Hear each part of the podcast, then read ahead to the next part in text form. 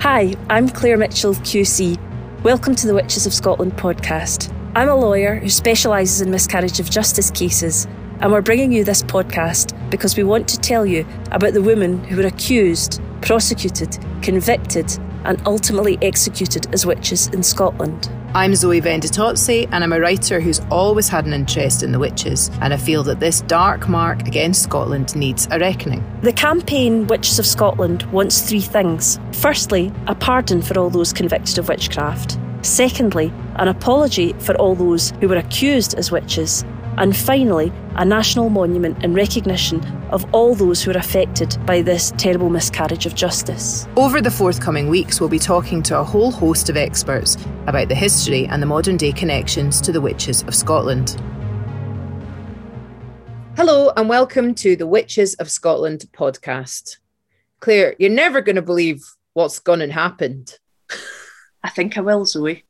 We've only gone and recorded another episode of the Witches of Scotland Blooming podcast. When will it end? It's never going to end, baby. no, it's good. I just can't believe there are so many people that are endlessly fascinating. It's really great. And today is an interesting one because instead of just having one guest, we've got two because of some stuff that's coming up, but more of that anon. I was just wondering, Claire, is there any news that you'd like to share with us? I think we can share quite a lot of news today. The biggest bit of news is that we went down to Parliament and we gave evidence. What was that like, Zoe?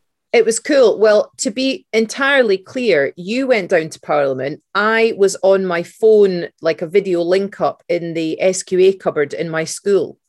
So I was in the cupboard with my phone propped up in a couple of boxes and a biscuit tin. But that was quite exciting. The bell rang at one point, which made me feel quite stressed that they would hear that in Parliament. But I think it was okay. I think we winged it.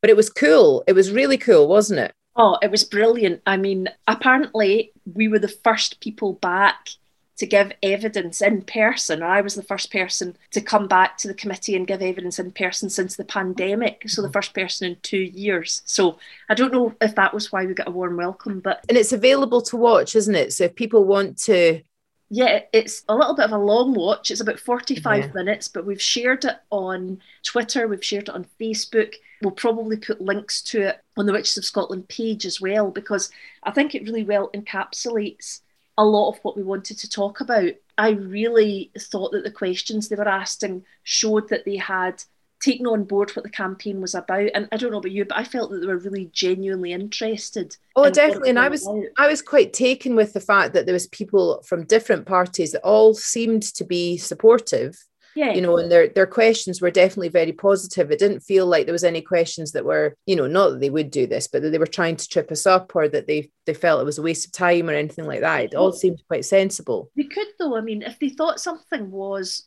not sensible they could have certainly said they could have certainly been mm-hmm. really, really challenging. And i mean i think they did ask us a lot of important questions like why now? What kind of people were accused? What's the point of it? What's the point of a national memorial but yeah, I just felt they were really, really engaged with it. So that is the first thing in the news. We were absolutely delighted to be asked down, and hopefully, we've made a good impression on them. And the campaign, obviously, is going to be put forward by them. Essentially, what we were saying to them was we want a legislative pardon. We want to ask on International Women's Day that an apology be given, and we want a national memorial please can you assist us by recommending to Parliament that these things happen? Now, slightly complicatingly, with the timing of it, I'm not sure whether or not the committee will be able to meet again before the 8th to recommend anything about the apology. So I'm not mm-hmm. sure time wise if they're going to be able to do that. But we are going to write to the committee and just remind them of that time issue and see whether or not, as a committee, they might meet perhaps on email or something like that. And if they agree that that's the right thing to do, to put that forward to Parliament or to the government, because I'm not quite sure how otherwise they would do it. It's great though to see that there's just so much uptake from people, so much support after, you know, two years of pretty hard work on our part. I'm not saying it's not fun and it is it's interesting to do, you know, jokes aside of how many podcasts we've done. It definitely helped keep me sane during lockdown. And it's really amazing to be involved in something that's so sort of big and potentially very sort of historic. That's been great. But it's really nice to see there's so much broad support for the campaign. Oh yeah, absolutely. What's funny is it's good that what's kept us sane during lockdown is slowly driving us mad when lockdown is easing up because we've just got so much stuff to do. And just a quick insight into our lives. Neither of us are particularly good at transpires at diarising things. Would you say that was fair, Zoe? I think that's very fair. And it's nice because there's a constant surprise every day of what we've agreed to do. And then we realise we have to do it. So that's good. That's nice. Yeah. Keeps us on our toes. It I does. think definitely. Yeah. And but, then that leads us on to the next stage then. So well another another stage. It's not really the next stage, but something else that's happening. And what is that, Claire? Yes, in the news, news item number two is that the consultation process for the private members bill is now underway. So, what happens is they have to produce a public consultation document, and that document is drawn up by the Bills Unit and Natalie Don, who's bringing forward the private members bill. And it sets out the background to the Witches of Scotland campaign, why the legislation is being sought, and it asks people to contribute by answering the consultation process. So we've now been sent the consultation process to have a read of. We're just reading through that at the moment. And it's now almost ready to be sent out to the public. So, Zoe, this is an amazing chance. This is a chance for each and every person who has ever been interested to get involved, to be part of this historic movement to have these people, mostly women, pardoned. So if and when we put out the forms, please do fill out the consultation forms. You can do that if you're an individual, you can do it as groups, you can do it as companies, and share, share, share. People keep contacting us now and saying, Can we sign the original petition? Can we sign the petition for public support? And I've said to them, No, but there might be something that you can sign in the future. This is it. This is the document where you have your say and you get to tell everyone the strength of feeling that you have for supporting the campaign to have those people who were executed as witches pardoned. So please do, when we share that with you guys, share it far and wide with all your contacts so we have as many people as possible getting back in contact and telling them about the strength of feeling. Fantastic. That's brilliant. And also, because we're building up to International Women's Day, which is obviously when we launched, it's an important anniversary for us. We have got some events over the course of that day and the day before and after. But on the actual night of International Women's Day, so that's the 8th of March, we are doing an event at the National Library of Scotland, which is a Zoom event. We're going to go there to record it but that's then going to be zoomed out to everybody. And I know that that has already, the other day, had 300 tickets sold to that one already. So I don't know if I told you that actually, Claire. No, no, but when you say tickets sold, the event's free, isn't it? Oh, yeah, not sorry. Sold is entirely the wrong word. Tickets requested, reserved, obtained. People have booked in. I don't know. people have taken their virtual seats. They have. I don't know. But 300, 300 people anyway at that point had shown an interest. That'll be interesting. So it's the two of us. And I think that we're going to be talking to Amina Shah initially, who is the head librarian of the National Library of Scotland. So I think she's like the Hedi for the whole of Scotland's libraries. She's the High Hegian. She's the High Hegian. Yeah, yeah. She's marvelous and a supporter of the campaign from the beginning. So uh, that'll be really, that'll be cool. And again, like you're saying, I'll just stress that again, it's free. So we'll have links on, we've been linking it already on Twitter and on Facebook, but we'll keep doing that in the run up to it. So if people are interested, and I presume you can watch that wherever you are in the world, then you'll see the two of us having a wee chat about the campaign there and about what's happening and particularly on International Women's Day, because obviously we've got that big art event in the morning with our good friend Laura Graham, who's doing her Soul Murder series, but we'll talk about that later on. But we're doing that, and then hopefully there'll be other things happening as well on International Women's Day. So that'll be cool. So that leads us on to a much less civilized point of conversation. Did you hear, ladies and gentlemen, did you hear that change in tone? This is my Mrs. Venditozzi voice. Oh my goodness, I'm sitting up straight mm. actually. That... somebody has been naughty. This is beyond naughty though. I wouldn't just be giving this guy a punny, Pastor Jack's at it again in America. Now, I don't want to trivialize what he's doing by being funny, because actually, this is incredibly serious and potentially really, really dangerous. He has now recently, this footage has come out. This is the chap that burned the books before, you'll remember. He's all about freedom to express yourself as long as it's the way he wants you to express yourself. He's now been recorded in one of his sermons, I guess you'd call them a really bizarre sort of bit where he has named or has said there are three witches in his congregation and says such things as, We know who you are, you have to leave, they're new to the area. And what's chilling about it is not just that he's saying these things, it's not like that it's a comedy piece, he's serious. It's that the way that the crowd are getting behind him and cheering and whooping. It's absolutely horrific. And it really made the two of us very much think about what it must have been like in the days of the witch hunts in Scotland and what it must be like for those people who are being accused of it now in parts of the world. It's just really horrific and it's just incredibly threatening. And he says things like he knows what their names are. And it's sort of like beyond parody in some way, because at one point he says something like, and one of these women is in my wife's Bible study group, you know, and it's just like, you know, people must know who he's talking about. And those people surely are probably in danger. You know, if they're they're not in physical danger, then they're in danger of, you know, the things we talk about on the podcast about isolation and banishment and that sort of thing. So it's just absolutely horrific. What I think is really scary when you watch it is you see the exact tricks that are used to get people on side. It's not yeah. one of us it's not one of us that's a witch, mm-hmm. it's the outsider. It's the people that are new to town.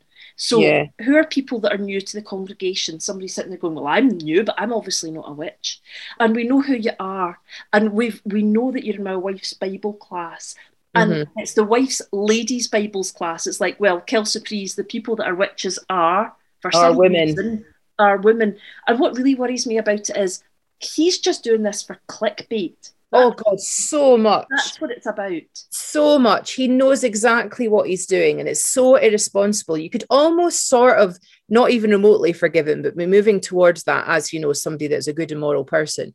You can almost do that if he was genuine and honest and sincere about it, and he genuinely feared that. It still wouldn't be acceptable, but for him to, it just seems so clear that he's cynically manipulating that audience, who presumably are giving him money like he's presumably making money. The more people that know there's a show to come and see, as it ever was, the more people that are going to come along and put money in the plate. And I'm sure these days it's not just like putting a couple of dollars in. I'm sure it's much bigger. I bet he lives in a McMansion.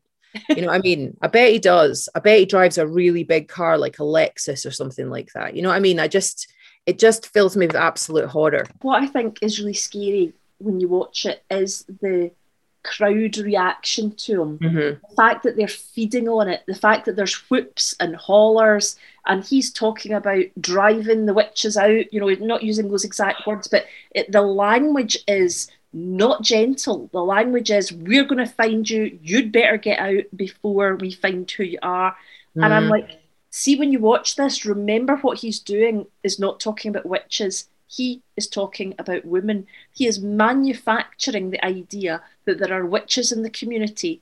That does a number of things. It makes everyone ask, who is the witch? Yeah. Who, who is it? It makes people question women and women's motives for doing things. And all of a sudden, everyone's a suspect. It's terrifying.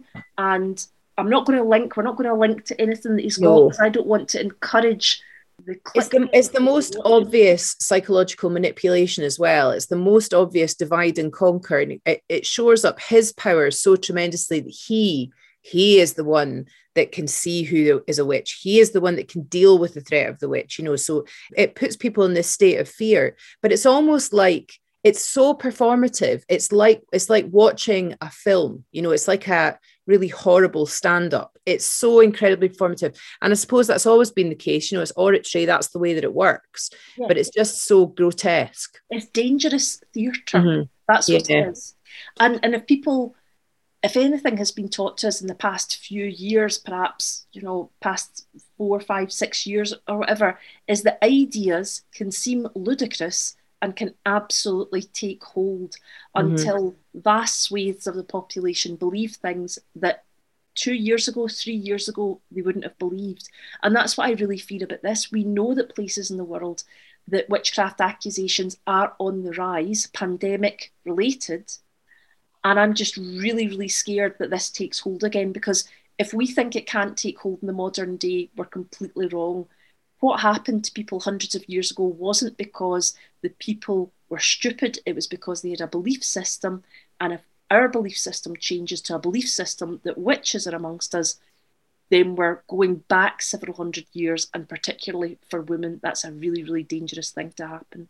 Yeah, it's interesting because on the occasions where teachers have got in touch with us, particularly via Twitter, to say, Oh, I did this exercise in class today, or somebody tells us about an exercise that they know somebody's done, where they give out that that thing where they give all the kids a, a, slip of paper and it says whether they're a witch or not a witch, and then the kids have to work out who oh, the witch yeah. is. And I think part of that is that you don't actually name anybody as a witch. It's that everybody suspects everybody else. It's just such an obvious sort of play to do to manipulate your congregation or your community. It's horrifying. Well, that is why this campaign is still relevant. So that's, you know, if you're talking to somebody and somebody says to you, well, what's the point of this? It was hundreds of years ago. That's the point. Just look at that. That's the point. And this isn't a country that's tremendously different to, to the UK, to Scotland. These are people that technically speak the same language as us and have, in some ways, quite similar ways of looking at things. So, yeah, horrifying, horrifying. Anyway, change of topic? Change of topic. This time, instead of being cross, we are happy and we're thankful, aren't we, Claire? We are thankful and happy. Um, what happened the other day? I was talking to a pal and they said something about our Wikipedia entry for Witches of Scotland. And I said, We don't have a Wikipedia entry. And she said, Yeah, yeah, you do. And I was like, Okay, Google Wikipedia entry. And there we found that brilliant work had been done and through my very, very basic IT skills, I was able to track down the person that had done that work. And we just want to give grateful thanks to Dr. Melissa Highton, who, unbeknownst to us, set up a Wikipedia page for Witches of Scotland. And it's really great because it's a resource where there are lots of useful links to articles about the campaign and things that we've said. So we're really grateful to Dr. Melissa Highton. She is Assistant Principal and Director of Learning, Teaching and Web Services at the University of Edinburgh. She's got a particular interest in equality, diversity, and inclusion, and has recently achieved a professional doctorate based on the work she has done leading organisational development projects exploring the balance digital leaders must achieve when they champion change on multiple fronts, and her work has won several awards. So, thanks very much for doing that. She did it off her own back. We don't know her. And she went away and did this, and it was really, really great. And we're so grateful to her. Excitingly, we saw on Twitter that she tweeted just the other day that University of Edinburgh is looking for undergraduate students for a Scottish witchcraft data visualization intern. So they're looking for undergraduate students, maybe, I think it's a three month course or something like that for over the, the holidays to do work in that area. So interestingly, the University of Edinburgh Data Visualisation are doing more things in relation to Scottish witchcraft. So thanks very much, Melissa. It's really good of you to have done that work for us. It's fantastic because when we're talking about how important representation is, it is important, obviously. And we know that people have been doing work on this for, for a number of years, but making sure that women are represented on Wikipedia because it is the first stop for many people when they're looking into a subject. So it's useful, I think, and really necessary to have women and their work listed on there accurately. So it's really cool. And it's really exciting having a Wikipedia page. Yeah. so going on here to our next point, which is about the idea of remembering the women who were not witches, they were just women. Who are we going to talk about this week, Claire? Well, what I did this week was I picked up on one of the questions that we were asked by the parliamentarians in the committee meeting asking us about witches of Scotland. And we were asked to give evidence what sort of things could get you accused of witchcraft. So I thought I'd just take three separate examples and show the different, very ordinary, different type of things that could get you accused of witchcraft. So the first of those was an example that I gave to the Parliament. And this is a case, quite a late case because it's 1700, of a woman called Margaret Alexander. And her crime that got her accused of witchcraft, very sadly, was begging. The Survey of Scottish Witchcraft, which where we get all this information, always shout out to Survey of Scottish Witchcraft online, says that Margaret Alexander seems to have been a troublesome woman. That's a wee bit like a quarrelsome dame, Mm. asking for charity and doing lots of cursing and offensive gestures, lots of muttering after refused charity. So she's obviously a poor, destitute woman who needs charity and help to survive. She's going to ask people for that charity, and when they can't give it, she's muttering and it's saying that she's also given offensive gestures. It's said that she would go begging to people's homes and also she would go begging at the Abbey in Paisley. She was denounced by two different people. She was denounced by Margaret Laird and Margaret Murdoch. Both people claim to be tormented by witches. Laird and Murdoch denounced a number of people and said that they were witches whilst they were having fits. Most of the witness testimony was given in Paisley. Laird gave her evidence on the 19th and 21st of April 1699, and Murdoch gave her testimony on the 22nd of April 1699 in Glasgow. Also, testimony came from other people who witnessed the fits of Laird and also denunciations. Unfortunately, we don't know the outcome of what happened to Margaret Alexander.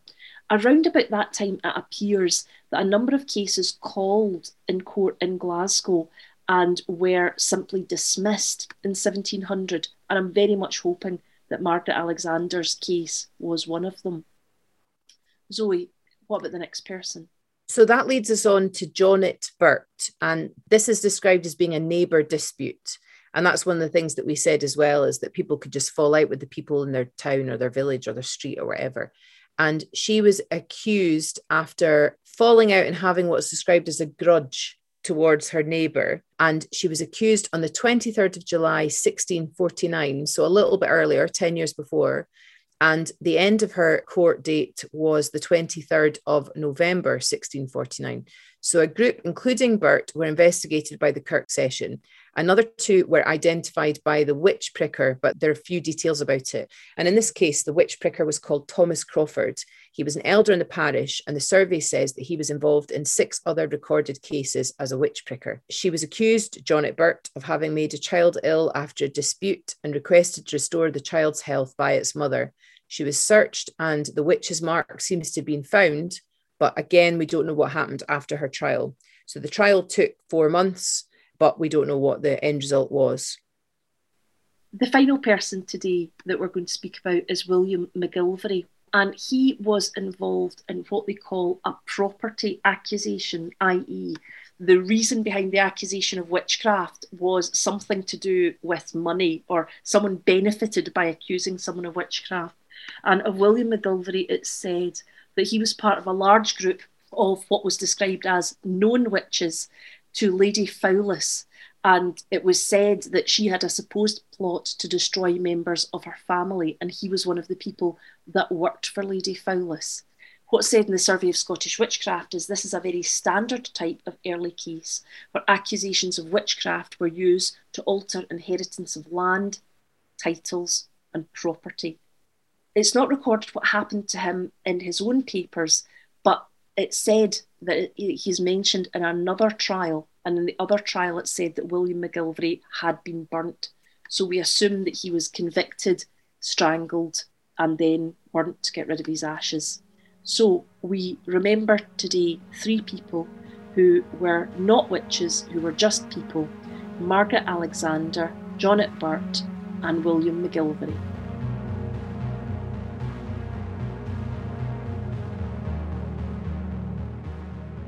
So today's guest, well, it's guests in actual fact today, isn't it, Claire? We've got two people on today, and that's because of things that are just recently happened and are just about to happen. So our first guest today is actually it's, it's quite exciting. We managed to, to arrange a little chat with Caterina Ubeda, who is from Catalonia, and she's here to talk to us about their successful campaign in Catalonia as a way forward for us.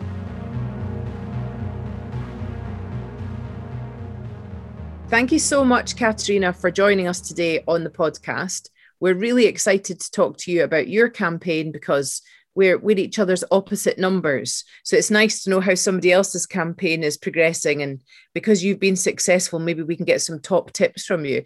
So we've got a bunch of questions. And the first thing I'd like to ask you is why did you start the campaign? We thought it was necessary to repair the memory of all those women accused and executed for witchcraft in Catalonia and because we believe that witch hunt is a clear example of the attacks and discrimination that women have been subjected to throughout history. That's why we launched the campaign, They Weren't Witches, They Were Women, that was, was inspired by initiatives like yours, a campaign that wanted to dignify and vindicate the memory of those women who were tortured and put to death. And what did you have as your aims at the beginning?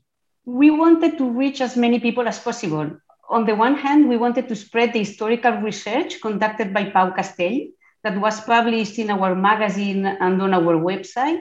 And on the other hand, we also wanted to spread the historical reparation campaign and to get the support of the local councils and of the parliament. And you mentioned there the parliament. How did you bring your petition to them? We spoke to a member of the parliament of Catalonia, and after several months, the motion was brought by the governing parties, Esquerra Republicana and Junts per Catalunya, along with uh, far left Group and Anti-Austerity and Comú Podem. You started it with a petition, didn't you? Was it a petition that you ran through the magazine?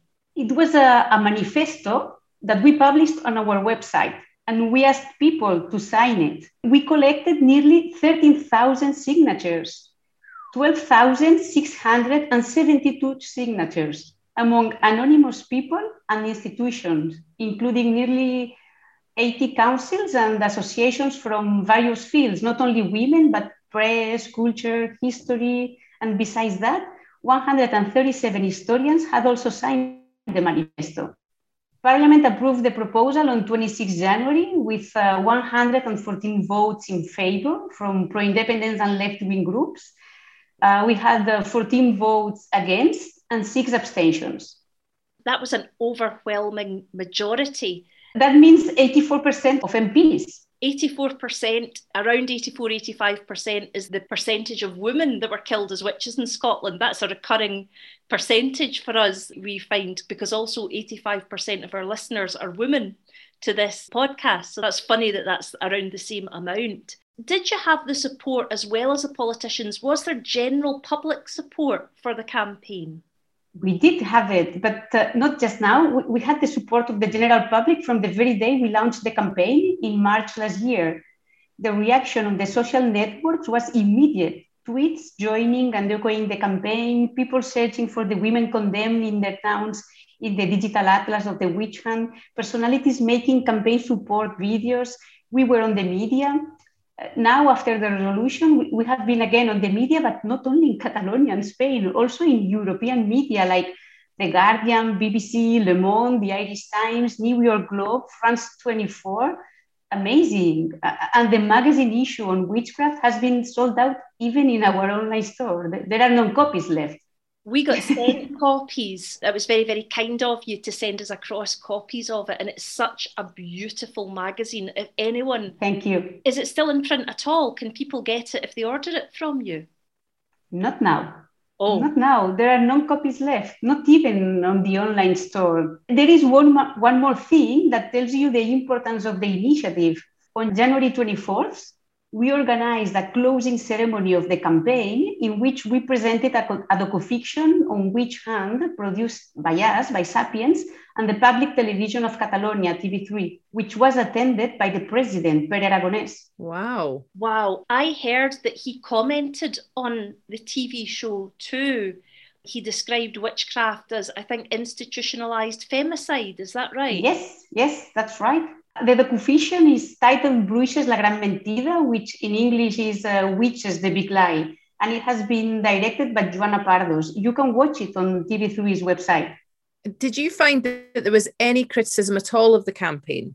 Not really. If there was any, it was trivial, minimum. There has only been some criticism from some politicians criticizing the resolution of the parliament, but, but it is anecdotal his argument is that, that parliamentary debate should be about problems affecting the citizenry, real and current problems, mm-hmm. not issues of the past. But as I say, it's trivial. Yeah, I think if people don't understand that these are still modern day issues, if people don't yes. understand that, I don't know how we can help them. I mean, it's so relevant to modern day issues for women that it flags up, as you said at the start, Katerina, flags up that this is about the history of women and the treatment of women.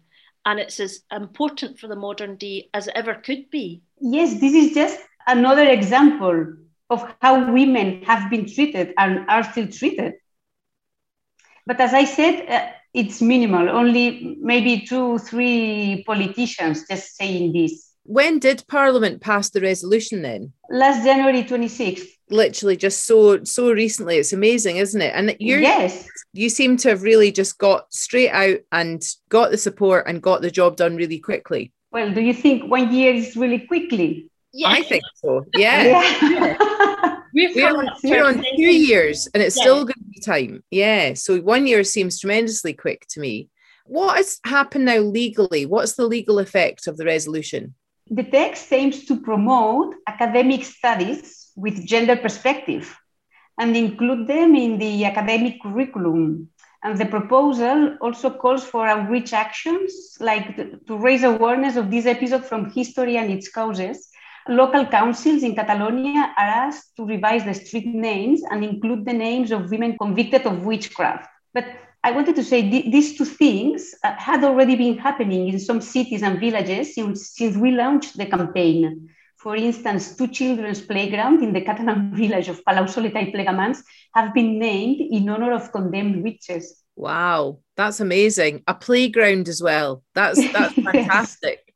That's really cool. I love that. I love the idea that when children get that bit older and grow up, they can find out the, the name of why their playground was called that and remember these women. It's absolutely yes. Amazing. Now, you said you had a closing ceremony, and Zoe, we must write that down. Closing ceremony. We must write that. Good down. idea. Good idea. That's a good idea.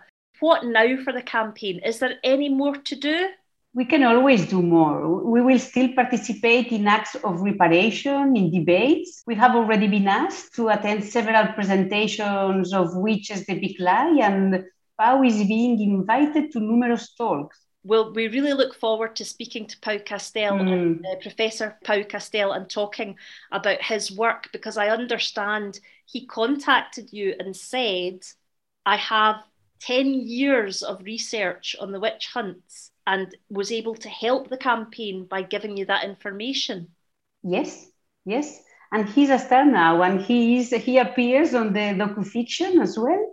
I, I think that to have this docufiction on TV3, it's something big. The president attended the act, and then I think that that the parliament said, okay, that's the time to do it. And it was just great. I can see. So the whole country has the opportunity to watch the television show. The president is there, and Parliament felt it was the right time, and you have the resolution passed. We were so delighted here. We were tweeting, we were sharing, there were articles all over the world. We could not be more delighted for you, and we hope that you'll be supporting us if we manage to, to get our legislation passed as well. Of course, we'll do it. Well, Zoe and I are very, very keen to come to Barcelona as part of oh, our Witches of Scotland. I love Barcelona. I've been twice and I loved it. It was years ago, but I'd love to come back. So Claire and I are going to definitely come back and celebrate your your amazing campaign.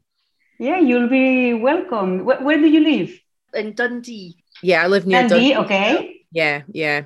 Okay. So you you say for, for you one year is nothing because when we talk with uh, this member, with this MP, we were always asking and, and saying, oh, they are not answering, they say nothing, they will forget this. Uh, and we thought one year was a lot. Yeah. Not for us. Maybe Zoe and I are just very, very slow. That's a, there's that possibility. It's not mm. us, it's mm. Parliament. well, we were ready. We could, we would have we could have handed the stuff in on the Monday and we could have had it sorted by the Friday. It's just the uh, it's the Parliament. It's not us. Yes. No, also, though, in Scotland, we knew so little about our history. We're not taught about our history in Scotland, the history of women in Scotland. So it took a long time for us to engage the public in the story of the people killed as witches. And Zoe and I have been doing interviews, we, we do press, we've been talking to people, we've been doing podcasts, we've been speaking to experts, you know, trying to get the public to engage. We didn't have, unfortunately, as much as we would love it, we didn't have a magazine to be able to, to tell people. I think that's the difference because yeah. we are the leading history magazine in Catalonia. And besides history, we are the leading magazine in Catalonia. You see, and this is a great platform yeah. to do a campaign like the one we did. We have a slightly smaller platform of just the two of us on Twitter. Your yeah. job is great. well, we've... and if we take into account that this is not your job, because this is my job, this is Pau Castell's job as well. See, my job is I work in the magazine, so I'm not doing spare hours to do this, but you yeah. do. Yeah, we do. It's something we feel strongly about, and that's why we do it. But we are looking forward to getting it done and having a closing ceremony ourselves. Oh yes, that would be nice. That would be so nice. that would be lovely. We thought we would get more support from local councils, but we didn't. Oh. And we started a campaign in social media, just asking them, saying, um, Dundee, uh, in, uh, in your town, there were five women executed for the crime of witchcraft. Please sign the petition. But they didn't answer. I guess ah. because they need to, to debate it. Okay. It's not like the mayor signs the petition. They need to bring the petition and debate it in the council. Ah, so it would take more time. There might be different views yes. on it. But in a sense, it doesn't matter because you got no you got to where you needed to be and with overwhelming support i mean 80% no, no now it doesn't matter and now we see that it doesn't matter we've had great support from politicians so far. And Natalie Don is the msp who's bringing the private bill private legislation. So mm-hmm. now part of our work is letting politicians know about the campaign and let them understand the concept behind it. Because if you just hear the phrase we want to pardon witches people think what? Is is that a joke but when they understand when they hear the true story of what happened to people then everyone we've spoken to is in agreement that something should happen so keep your fingers crossed for us on international women's day this year we hopefully will hear from the Scottish Government and we'll just keep going with the legislation. Do stay in contact yes. and very much hopefully you'll be able to celebrate with us one day soon.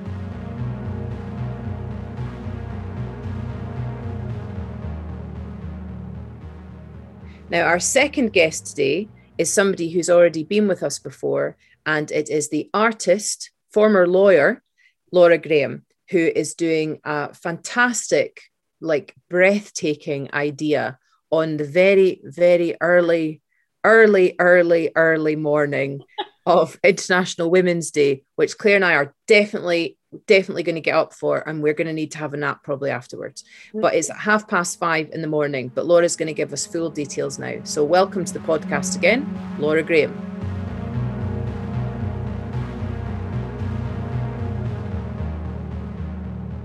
we are very, very happy to have back on a guest that we had in episode 40. And that is the artist Laura Graham, who's doing something really incredibly special on International Women's Day. And we wanted to get Laura on so that Laura could describe what's happening so that people can get involved in it. So, without any further ado, Laura, thank you for coming back and hello again. Hi, it's great to be back. Yeah, after the podcast, I'd expressed on the podcast that I'd love to have restaged this artwork in Edinburgh in the place really where for the Scottish people it all began, you know, with Holyrood House and King James VI, James I, and his interrogation of at the time Agnes Sampson. And I was approached by Fire Station Creative in Dunfermline uh, a fantastic gallery that has really basically come out the ashes of the fire station there and just puts on amazing performances artists, and various other things. Ian Moore contacted me anyway, and he said he'd be interested in starting it again or, you know, just doing another performance. And then the possibility of International Women's Day came up, and I applied to the City of Edinburgh Council for a license. So on the morning at dawn on International Women's Day on Calton Hill, I'll restage this event, this live art event. It's called Soul Murder 5 after the other soul murders that have taken place. And it's called The Exoneration of Agnes Sampson. I'm restaging the burning of the figure. She's covered in linen and wax. She stands, I mean, she's about six foot four, actually. She's a big lady. And um, around her to keep the public back, if anybody comes at that time in the morning, I have to be realistic here. I have thousands of candles that are lying on their sides. And I'm calling these soul candles of the people who in the past have been accused, tortured, accused, um, strangled, and burned for witchcraft in Scotland. So when people see the numbers of these candles on the ground, you get an idea of how many people we're talking about. It really is horrifying. We mentioned in last week's podcast this, would you call it an effigy? I mean, is that what it is? It's made of iron and wax and material. What would well, you call her? I wouldn't call her an effigy because effigies tend to represent living people and they're used actually in activities to possibly cause harm, but sometimes to heal. But that's not the intention here. The intention is a transformational fire.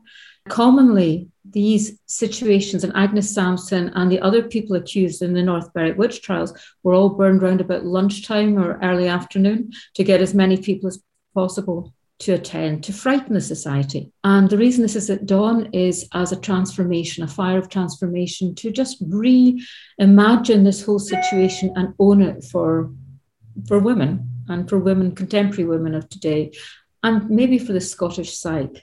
Because I grew up in Scotland knowing all about this, and at some level I was terrified by it. Maybe you two are the same. I want to sort of grab it back a wee bit and say, this is a new time a new consciousness? Well, we're certainly hoping it is a new time. And I have seen photographs of this piece of artwork that you've staged before, and it, it's really powerful. And in fact, I think you've actually gone so far as to warn people about what it is and what they will see. Well, it is a life size figure. And it's really quite, uh, it can be quite intimidating and it could be quite upsetting. I do think it's really important that people understand that they are going to see what will look like a, a figure burning, not like a Guy Fawkes figure, not sitting on top of a bonfire, we slumped thing. This is a much stronger image than that. And it's also very heavily packed so that it's going to burn for some time. People really need to be aware of the fact that you can be quite upset by it. I personally have found it quite hard at points when I've done this. This is not an entertainment. This is much, much more than that. This is a memorial. And it's bringing awareness and consciousness to something that we have to uncover. I believe we have to uncover it to move on as a society. And I'm so thankful to you two for actually having the courage to do this. It's not an easy process and it can bring up an awful lot on other people. When we started this process, we didn't think two years on we would still be so busy and we're grateful for it, but it's certainly quite a lot. And we're really looking forward to the focus of International Women's Day don't think as well we really had a notion of what's going on in the in the modern day with this issue. So I think this is particularly affecting because it's not only commemorating what happened and talking about what happened, it's it really is a signal about what is going on in various places that's really quite terrifying. So I think, you know, you're right to sort of forewarn people that it's moving and, and very, very powerful because it, like you're saying, it's not a spectacle. It's a very serious, serious thing. It's a very serious thing. And sadly and reprehensibly, people are dying this way at the moment in different parts of the world. And we really have to be aware of that. This is not just an art event, it's more than that. Um, but it is still art. It's so people can be assured of that and they can be relaxed into it. But it's uh, it's challenging. Yeah. And dawn is an early time to get up. Claire and I are working up to it we, can't, we can't wait though to come and see it because we think it'll be absolutely amazing. And also, we're really hopeful that a lot of people will come to it. And how do people access it? Do they need to book a place? Do they just turn up? There is an Eventbrite site that has been set up, not so much for people to pay. This is not a paid event, this is an open event to the public. Calton Hill is opened and it, it, remains open. We are planning on having people at the bottom of Calton Hill on the Blenheim Place side at 5.30 in the morning and for people to meet there. And then we'll all walk up together. And because of the nature of this and because fire is involved, we have to be very careful with health and safety. And the nature of the art piece means that these candles will be lying on their side around the art piece in a large circle, so nobody will be able to come close. I mean, the numbers of candles that are lying down mean that I need a 19 meter across space by this figure to even get these candles round. It's a huge number of people who were prosecuted over these two, 300 years. So we will then have people just stand around the edge back from the fire. The event will take place over a period of about maybe 60 minutes. Fire burns very fast. It's a wood fire. Then you see the charred remains of the metal. It's quite a statement. So well, I hope people are interested enough to come. Well, we're really grateful. And I think there's also a lot of people, I'm sure, that will have great interest, but just won't be able to get there. I actually saw a couple of people, one of the people I think has already been on the show, and some people saying, we'd love to go, but public transport won't allow us to get there that early. So there are practical considerations that mean that people won't be able to see. But are we going to be able to watch it online if we can't come at some point in the future? Are you going to record this? Yeah, I have got um, a drone operator to just get images from just above where we are. And two cameras will be set up to film the figure. And in June in Fire Station Creative, there will be an exhibition of this work in completeness. So the figure will be there, the candles, and the film that will be made from it will be there. So people will be able to see this and have a coffee at the same time. It's fire station creative. I have been to the fire station. It's great. It's really great. So if you've not been there before and you just wouldn't really expect it maybe in Dunfermline in the way that it is. So it's a really great place to go. So people can visit that in, in the future. Because we often get asked by people, you know, where can I travel in Scotland to go and go in places that are linked in some way to the witch trials? So hopefully people are in, in the area at that time, they can come along and see it. And we'll keep people up to date with that through the podcast and through our social media. It's been brilliant talking to you, Laura, and I, I really cannot wait to see what happens that day. I think it's going to be really moving and amazing. Thank you so much. Thank you for asking me back on. I really appreciate this.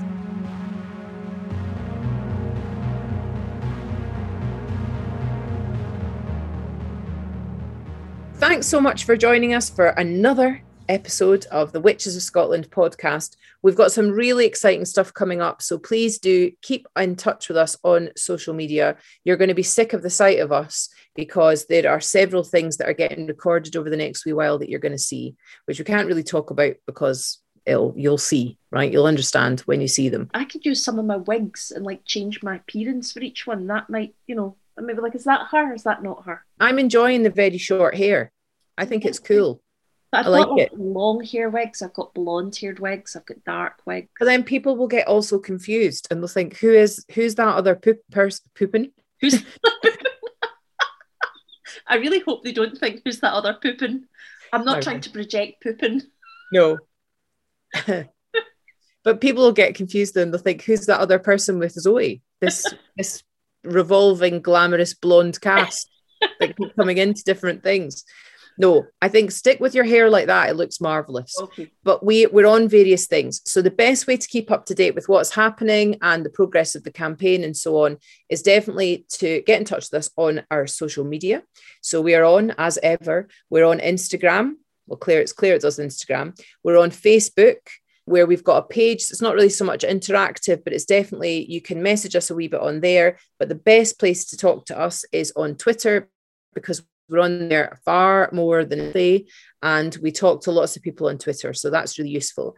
I would mention at this point as well our poor sainted sound engineer, David, who is now, have to do mental maths, 48 episodes past what he foolishly suggested he do many, many moons ago.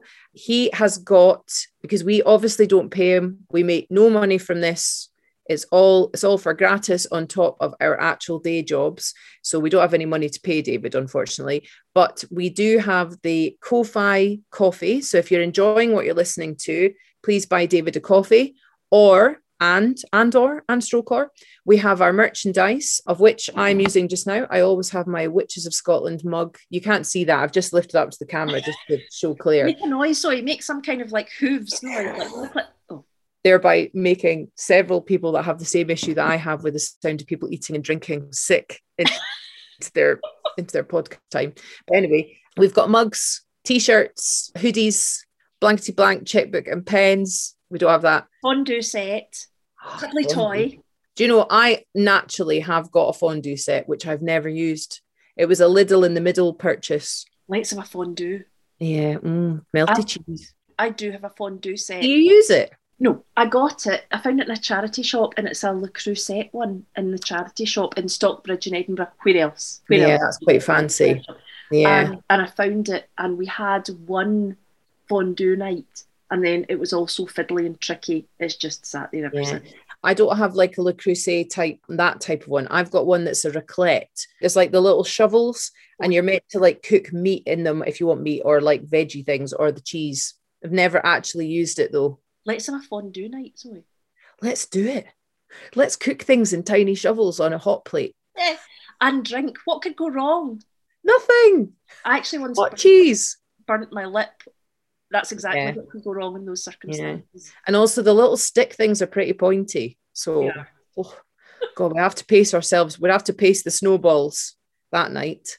Anyway, anywho. So thank you for listening again today. Is there anything else we need to mention at this juncture, Claire? No, we usually talk about how you're doing training, your Yeah, I know. I don't want to get into, you know, giving people too much information because, Yeah. as I mentioned before, it's governmental and Mhm. we're on to quite some quite serious Mhm. issues of national security now with my with my um stables. Yeah, I think it's possible. It's, it's probably best that you just like literally don't say anything more about raccoons Yeah. or ravens. I'll just but do you know what though? Uh oh. There's a lot of crows around, isn't there? Well, here we go. But there are though. Like, are there more than there used to be, or am I just noticing them more? They're just Is it like an end of days vibe? no, they're just flocking around you because they sense your natural training that's going on. I mean, don't you think those ravens say to other ravens Yeah, what's going on? That's what's happening. That, that it's getting around town. literally birds of a feather. Yeah, Yeah, they are Yeah. literally flocking together around you. God above. Honestly, what has become of us, Claire? You're going to need the raccoons for protection quite soon. How tall are raccoons? Tiny. Well, I mean, really tiny? Like how small? Like as small as like um a chicken? I mean, first of all, I'm wondering why you're asking me that, given you're training them. That's it's it's Oh, yeah. me. Oh, because because I'll oh, tell you, cannot wait. they're very very shy. So I train them in a darkened room. I, ha- I hadn't actually mentioned that before. Wait, Yeah. they're, they're not very shy. Those aren't eye masks that they're wearing. it's like they're fur markings. God, what is wrong with me? Do you think Edinburgh Zoo's got any raccoons? I don't know, but if you go, there definitely will be ones because they'll be following you along with the trail Yeah. of birds, the harbingers of doom. You wait 20 years from now, Scotland will be overrun with raccoons and it'll all be on my fault. And that'll be the end of days. It'll have been brought by the raccoons. Anyway, anyway, we digress as per. So thank you so much for joining us for this, this podcast. And if you're still listening at this point in the nonsense, good on you. Well done. Bye. Okay. Bye. If you'd like to learn more about the Witches of Scotland, please subscribe wherever you get your podcasts. Sign up for our mailing list at www.witchesofscotland.com to keep updated with the campaign. On that site, you'll be able to find how to link with us on Twitter, Facebook, and Instagram.